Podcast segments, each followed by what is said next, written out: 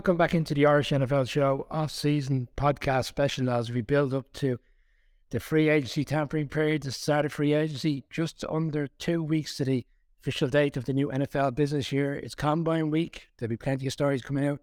Last week we discussed the Chicago Bears and the interesting off-season that they have. We are now joined by Dean Jones from Cat Crave to discuss the Carolina Panthers, and I look at the Carolina Panthers and I say, "Oh my God, that's a story in itself." This off season, there's so much change already, and there's so many more changes to come. Dean, it's great to have you back on the show.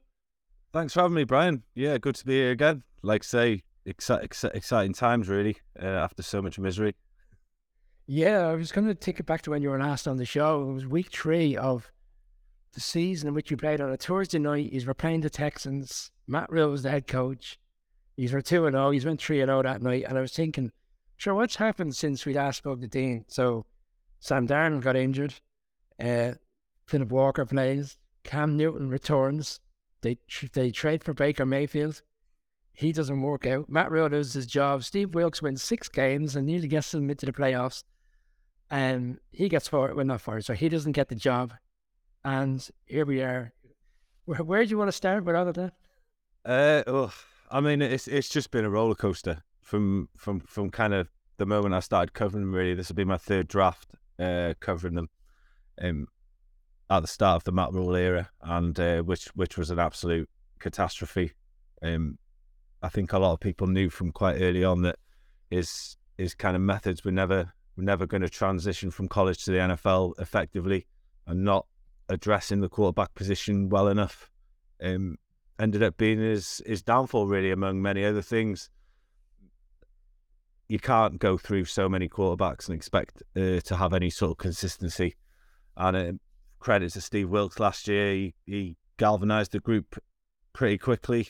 Um, relied heavily on the run game uh, to sort of cocoon Sam Darnold when he got into into the lineup again, and they brought some improvements even from him as well. So um, like say, he was unfortunate not to get the job. I know many fans wanted to go in that direction. Um, but what Frank Reich's been able to do with his coaching staff uh, so far, I mean, it doesn't take a lot to sort of distinguish why he separated himself from Wilks and other candidates, really. Yeah, fairness to Frank Reich, I mean, you can't you can't look at him from you can't really legislate for why he's up to experience in, in his year last year in Indianapolis. You know, you look at the, the coach himself outside of a very difficult time he's had last year, and you can totally understand the benefits of why you want to go to coach like that. I just wanted to touch on the GM because I called out so many components of what's happened over the past years between, and you touched on it right there. You know, you can't keep turning over quarterbacks and expect the team to continuously winning. And yet, Steve Fitterer is still in the job, and he, out from the outside looking in, with, with all those difficult decisions that have been made and changes, most teams by now would have moved on from the GM as opposed to kind of focusing on the head coach. Are you surprised that with everything that's gone on, that he still remain in situ? Uh, not really, to be honest. Uh, I think it's pretty well documented that uh, Matt Rhule had the final say on on personnel.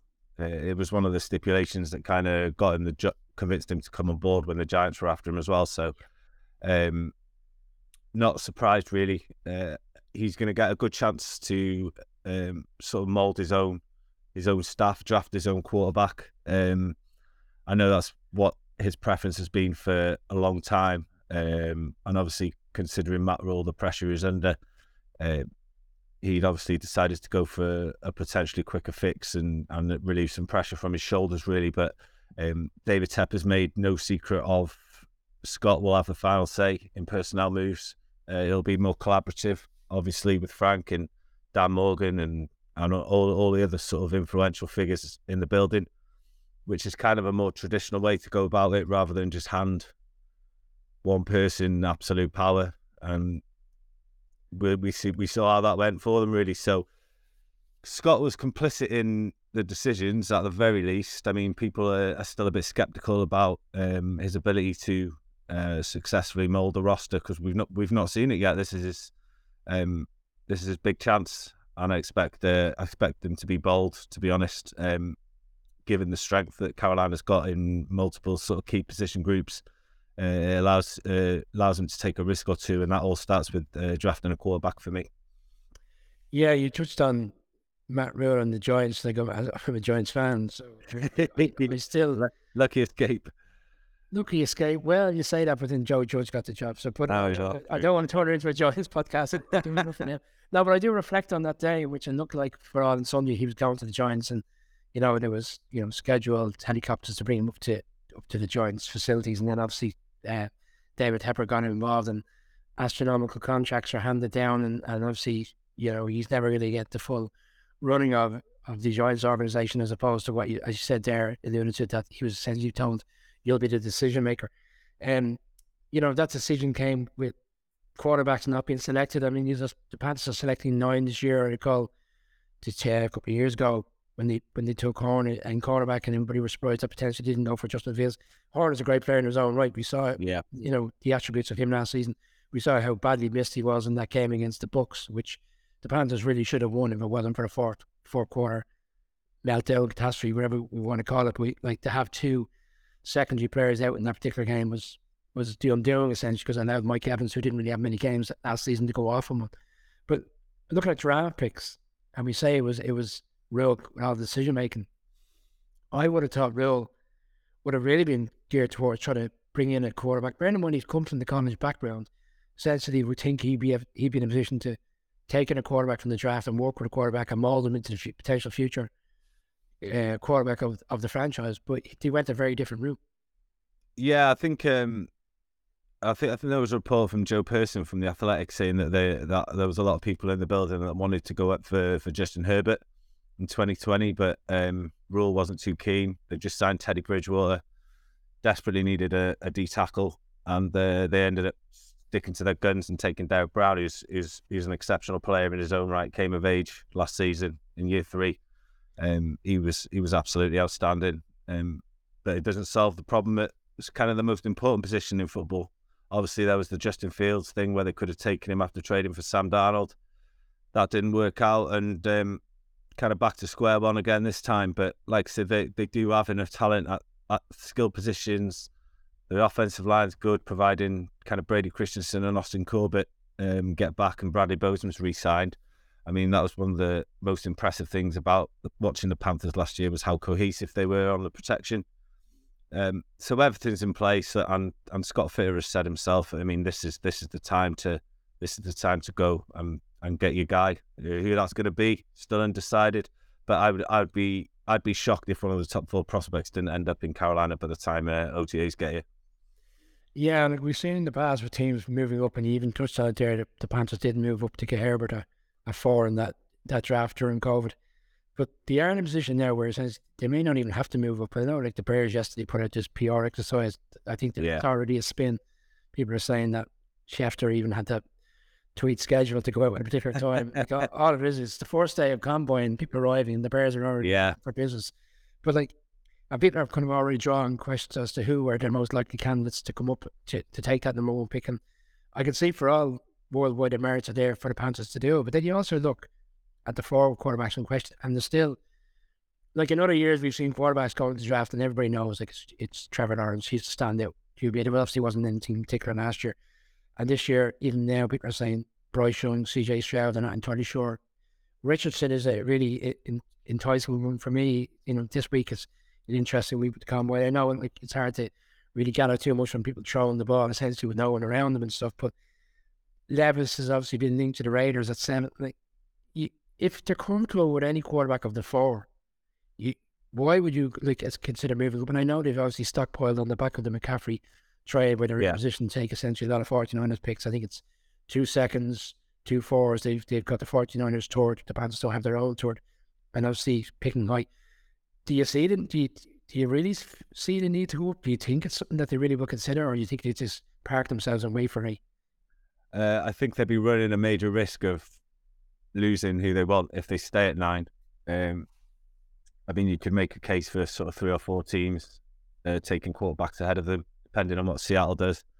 Uh, I think that's the wild card one. Um, I know Geno Smith was great last year, but at the end of the day, he's on he's on the wrong side of thirty with with one decent season as an NFL player. So whether they want to sort of draft maybe Richardson or or someone as a as a kind of contingency to develop behind Smith. Um, that's that's kind of the big wild card for me. Um, but I think that if if they're absolutely one hundred percent convinced in any of the top four, they need to go up. Simple as that. They've got eight draft picks in the top 150. Uh, that's all all the draft capital they've got, and it's all in the first top 150 picks. Kind of as you mentioned with the McCaffrey trade, um, sacrificing next year's one. Uh, if they get their franchise quarterback, so what? Do you know, do you know they've yeah. they've kind of been in purgatory for so long, kind of since Cam Newton's injury trouble started uh, in sort of 2018, and that's just that's just too long to be without consistent quarterback play, and it's and it's no surprise to see them. They've been struggling ever since. So if they're convinced and the compensation is satisfactory, go up, guarantee your guy rather than kind of running the risk of of losing them to somebody else. So this is the problem I think where the Panthers are at now. It's been and he's touched on there. It's too long since essentially Cam Newton's been the better than quarterback that we can't they can't rely on a project scenario. Like there's other teams in the, in the league where the, the fans will will be satisfied with a quarterback that essentially could potentially sit for a year or come in at some stage during the season because it's not working for the for the for the regular quarterback. Um, with the Panthers, I mean, if they were to consider Richardson, or if they didn't live up and they, they took a, someone at eight, and then people say, well, it's a it's a project in the making. And imagine the Panthers fans won't be like, where did he say did they, did rely on Sam Darnold again, who played well towards the back end of the season? He touched on earlier, like there was a lot of things that were put around him to make him be successful. He had a really strong ending to the season in certain ways, but then when it came to the crunch in Tampa, when really the game was on the line to win and essentially put themselves in a position to make the players, he couldn't get it done. Yeah, that's that's that's been the problem. I mean, like like I said before, Steve Wilks cocooned him really well behind a behind a good running attack. Um, didn't ask too much of him, but if they weren't rushing for 200 yards a game, they weren't winning. So that's not a, a recipe for success either. Um, I personally think that even if they do sort of go with Stroud or, or Young at, at the top end, they're still going to sign a vet. Um, I, I, probably don't think that's going to be Sam Darnold. Uh, maybe someone with kind of previous experience in Frank Reich's system, uh, Jacoby Brissett, maybe, um, if there needs to be a period of transition. But I would say if Young or Stroud were the guys, uh, they need to start week one. Uh, simple as that. Uh, they've got enough talent I, th- I think out of out of the top four, they're the two that could be day one starters and genuinely help a team sort of right out of the gate because especially CJ Stroud. I mean, he's your stereotypical Frank Reich quarterback. He's he's he's got the right size. He's mobile. He's accurate. Um, and that performance against Georgia in the in the college football semi-finals kind of quashed any remaining doubts I had. And after watching the film on him um, during my own assessments, I mean, he would be QB one for me. Uh, obviously, you've got the young with his size. Uh, that's a little bit of a concern. Not in terms of how he sees the field. I mean, just in terms of, of when he gets hit. I mean, you didn't have to see it, Georgia. Every time he was taking a sack, it just looked like he was in a car crash or something. I mean, it was it was unbelievable. But I'd say one of those two for me. Uh, and then Richardson is the, I mean, he's the biggest feast or famine prospect I've seen in, in a long time. Um, he could be absolutely anything and then nothing all at the same time if he can't sort of rid himself of uh, decision making errors and get a little bit more touch on his throws. But if he puts it all together and Carolina's got the staff to get the best out of him, I mean, he he, he could be an absolute superstar. Yeah, like just on Richardson, there's been so many conversation reports and articles I've read this week where subject to a good combine and protest that so many people are even kind of and again, it's it's city season, so you're going to read every story and every different person has been. But there's a lot of people that are saying potentially Richardson could be the surprise element, like similar to when going to call Baker Mayfield because he was there with the Panthers last year. But that kind of yeah. draft again, where for a long time Baker Mayfield was way down the pecking order. Like at the start of January, he wasn't even top twenty, and then all of a sudden by April, he's been picked at number one, which was it.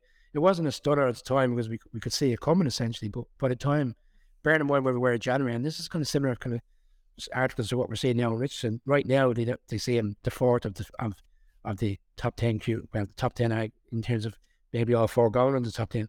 But where if what will be the match, the order come come April, and a lot of people are feeling that he could be the one that goes at number one because of because of the long term aspirations of a team that you know you've got an Lamar Jackson type quarterback in the making. Yeah, it's the it's it's the same with Will Levis really. Uh, it's the NFL teams don't generally uh, kind of draft quarterbacks on what they've done in college. It's it's kind of what they can become at the NFL level.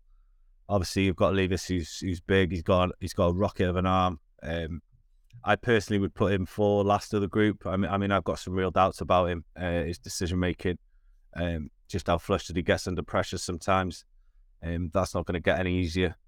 Um, but I say R- Richardson's just got everything. His dual threat is is incredible. Um, he can make every throw going, and to be honest, I mean, the growth he showed at Florida last year, that was his first real sort of season as a starter. I mean, the growth is what will make teams sort of look twice at him because he really came on with every game. Obviously, it was it was never going to be perfect. I mean, he hasn't played enough football to for it to be that way. Like a say a Trevor Lawrence who, who started as a freshman, got three solid years before coming into the NFL. But I mean, the upside is is it's it's kind of hard to measure. Like I was that impressed with him when uh, like when watching his film. Um, just a really talented prospect, and like I say, Carolina's got all the coaching staff now. They've got Josh McCown, they've got Frank Reich, they've got Thomas Brown, Jim Caldwell, all all hugely respected figures when it comes to developing quarterback talent. So the foundations are there. Yeah, I was being honest with the coach, and we did touch on it earlier on the fact that Steve Wilks was, you know, you look at what he did over the course of the, the remaining part of the season, you could understand why he would be the front running candidate to get the job. It didn't play out from the end. Look, he's been he's been rewarded with a really good job in San Francisco now yeah. going forward. But all the measurements and everything you touched on there, I mean, you're alluding to so many different coaches there, all who have great offensive back, background and skill set. It's inevitable that the mindset within the within that particular carousel of trying to interview coaches that we are going to draft a quarterback, and essentially you're the right coach to basically bring this quarterback on. Yeah, I mean that's that's what the foundations have been laid for. I mean, it, it would be a shock if kind of David Tepper shelled out all that money for these coaches who are. I mean, even even Josh McCown. I mean, he's he's highly regarded. He's got no NFL experience, but he played for twenty years in the league, nearly. So he, he and he knows how to how to mentor from a sort of a veteran backup role. Uh, so that should ensure kind of a smooth transition for him uh, to the coaching cycle. Uh, but like I say, everything's in place everything's in place. They've got good talent. Uh, Terrace Marshall came on a, a ton when Matt Rhule was finally fired last year. Um, DJ Moore. Uh, I expect Tommy Tremble to to come on a little bit in Frank Reich's scheme as well, although they'll probably get help at tight end. Um, and then they've got a good kind of one-two punch at running back if D'Onta Foreman's extended. So it's it's it's arguably the best situation for any young quarterback to be going into for me. Yeah, I was just going to touch on running backs. you got you threw Blackshear in there as well. Had a really kind of yeah. interesting back end of the season.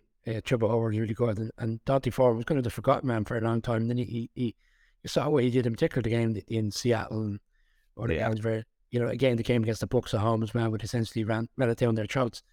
I mean, if you keep that like where where, where you go for years of focus on McCaffrey, and McCaffrey essentially is the face of the franchise to a three-headed monster attacking your right to front form right now is out contract, but you would expect them to try co- come to a compromise before free agency starts. I mean, that's that's a great starting point for for a new quarterback to have three running backs. It says all the pressure is not going to be on the quarterback. You touched on Moore. He's a great, fantastic wide receiver. Terrace Reed wasn't being utilised properly, and you saw the difference when with a different coaching staff in a division right now that's in flux. Like, I don't know what are the, what are the word to use on this division, but bearing in mind where the Bucks are, the Falcons are still in the, this kind of period, and the Saints. I thought the Saints would be really strong last year. It didn't really materialize. They had some really good games, then they go off and they lose another game. They lost some close games. Like this is a real opportunity for whoever grasped it this, you know, throughout the course of free agency and, and the draft this year to to really push on. Yeah, it's there for the taking. I mean, Tom Brady's retirement uh, kind of changes stuff. But I mean, the Bucks weren't weren't great last year. Um, I mean, if Jaycee Horn had been about in Week 17, uh, the result might have been different, and Carolina might have won a divisional title. I mean, that's how bad the, the division was, considering they started started so poorly. But like, I mean, I mean, I mean, I can't stress how important sort sorting this quarterback situation is, and I don't think it's going unnoticed uh, in the behind the scenes either. I mean, for all David Tepper's faults, um, most owners get their first hire wrong, to be honest. And what's important that he's learning and he's trusting his football people. Shelled out God knows how much money to get these coaches. I mean, there's no salary cap on coaches, which kind of works works for him. Um, he's he's he's given Frank Reich everything he needs, and now it's up to Scott Fitterer to to to get the right quarterback involved.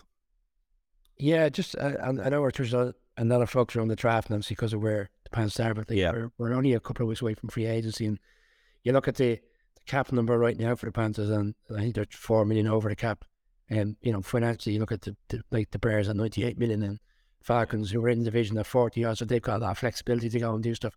Are you expecting radical changes within the current roster, or do you see a lot of players trying to recognizing the work which has been done who want to stay around, stay around, obviously recontract and put themselves in a position to be to be stronger next year?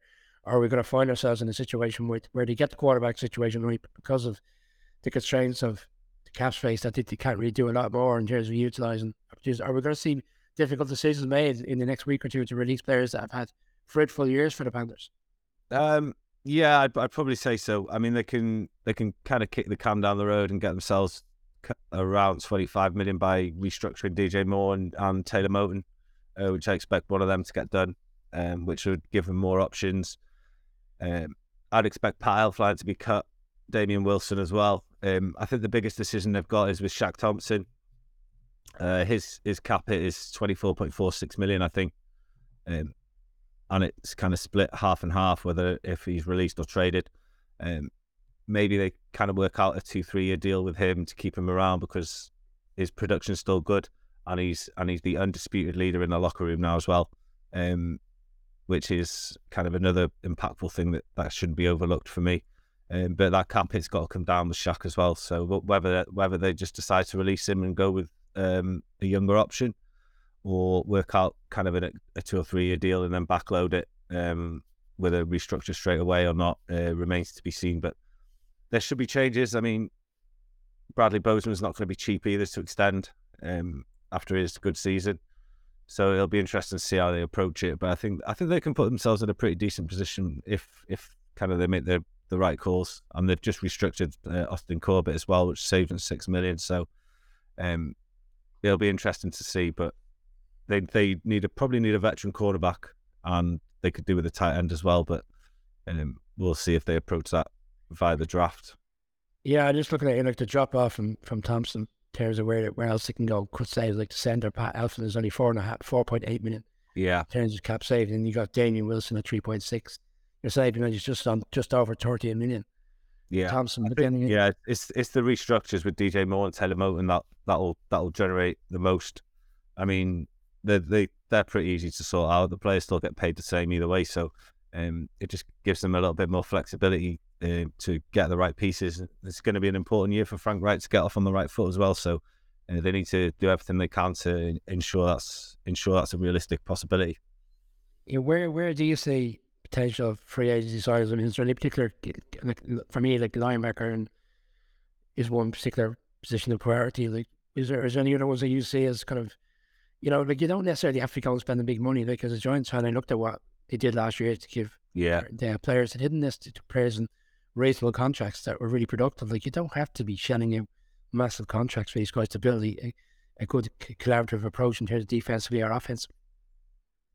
Yeah, I think um, it's it's kind of interesting on the defense because uh, Ejiro Evero runs a lot of three four base with so uh, which in, in, in, interchanges a lot with a lot of nickel packages. So in that scenario, I think they they definitely need a veteran quarterback. Um, they've just just Donte Jackson's got a long road ahead of him. He's got a torn Achilles.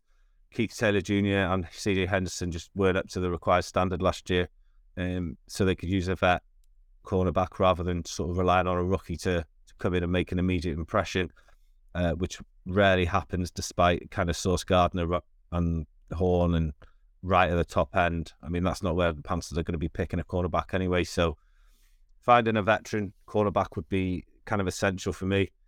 Um, also, a decent sort of pass catching tight end as well. They might be able to get someone like Mike Gesicki or or Evan Engram if the Jaguars can't extend him.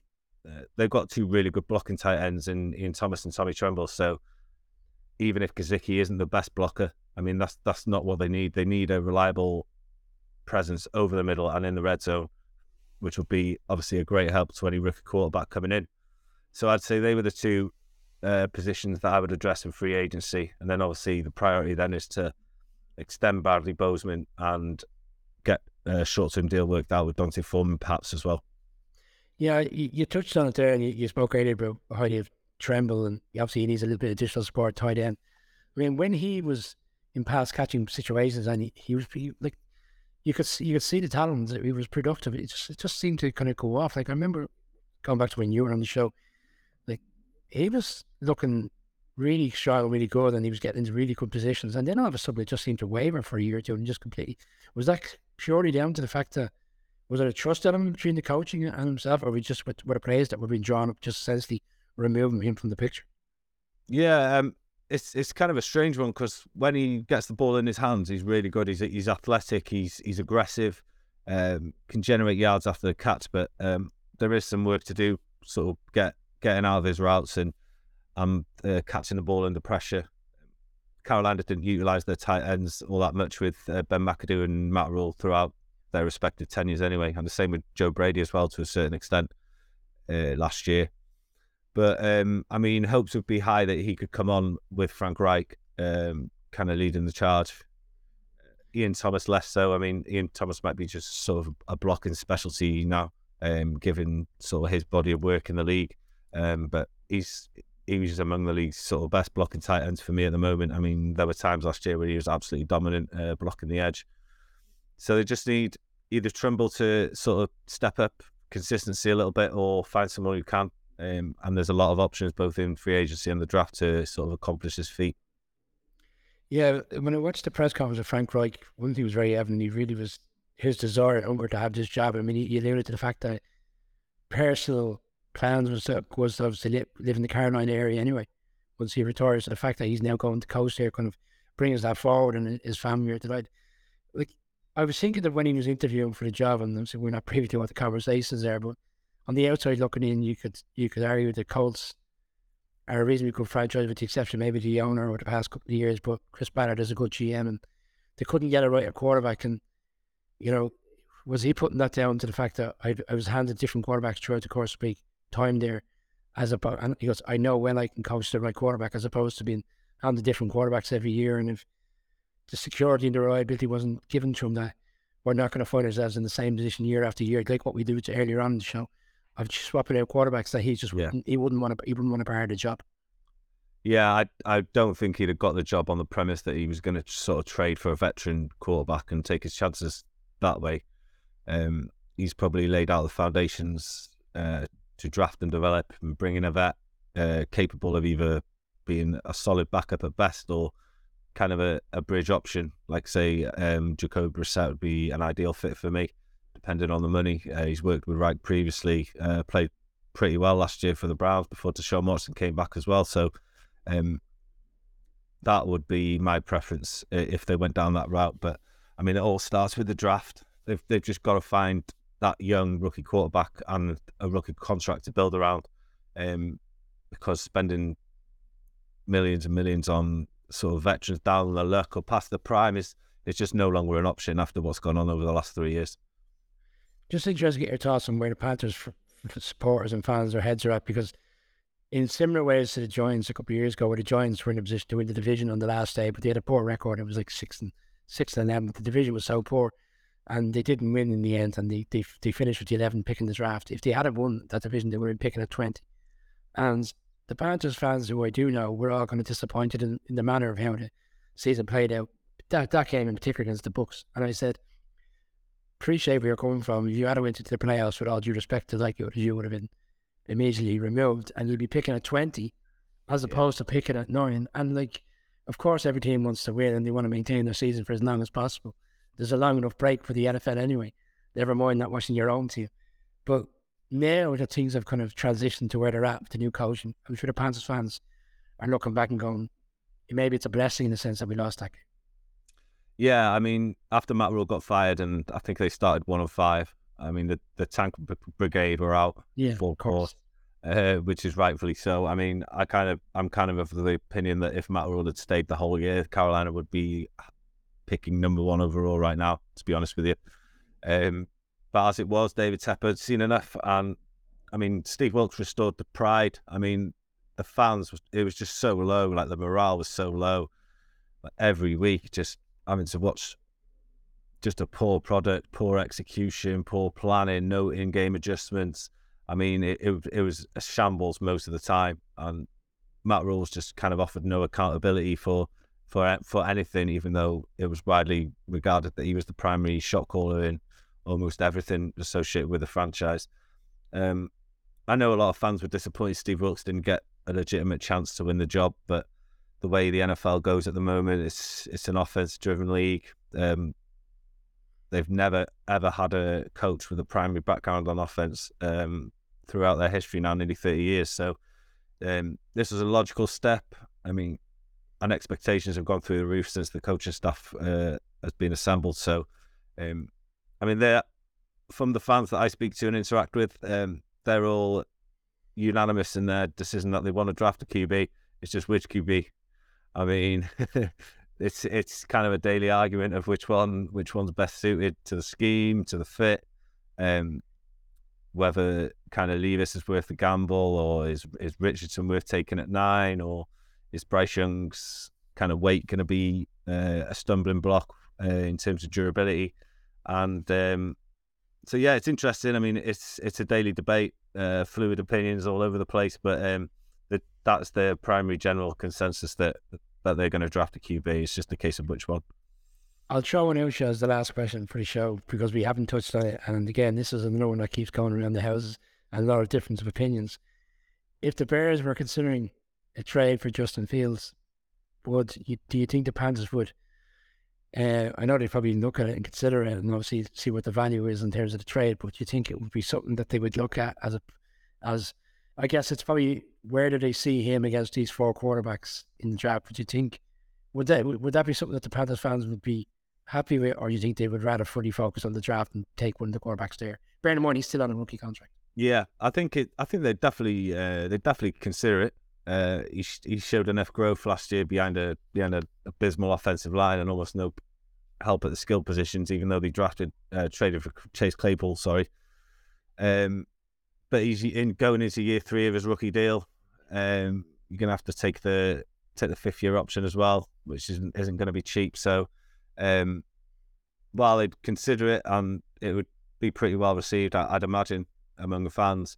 Um, it's probably worth just just taking your chances with, with one of the top four of the college uh, kids and seeing how that how that goes out, rather than being sort of three years into the into kind of a rookie pro- contract process. I hope come April when uh, the draft is over and, and, you come back on, then we can we can shoot a fat over which particular quarterback of the four. Maybe it will be Richardson. And uh, we'd be saying, you know, yeah. all those attributes that we discussed in the show late February were, were, were accurate and they saw what we were talking about. And look, like I think every team, every fan is it's even you speak to fans who teams have been in the playoffs, they all have flaws and needs and they all are already pinpointing teams that the teams want to do. The Panthers in itself is a really enticing story for any neutral NFL fan to see what, what comes of the next couple of months. Dana from the CAC uh, Crave, I really appreciate you coming on the show. Hopefully we have you back on soon. Yep, no problem, mate. Anytime. Thank you.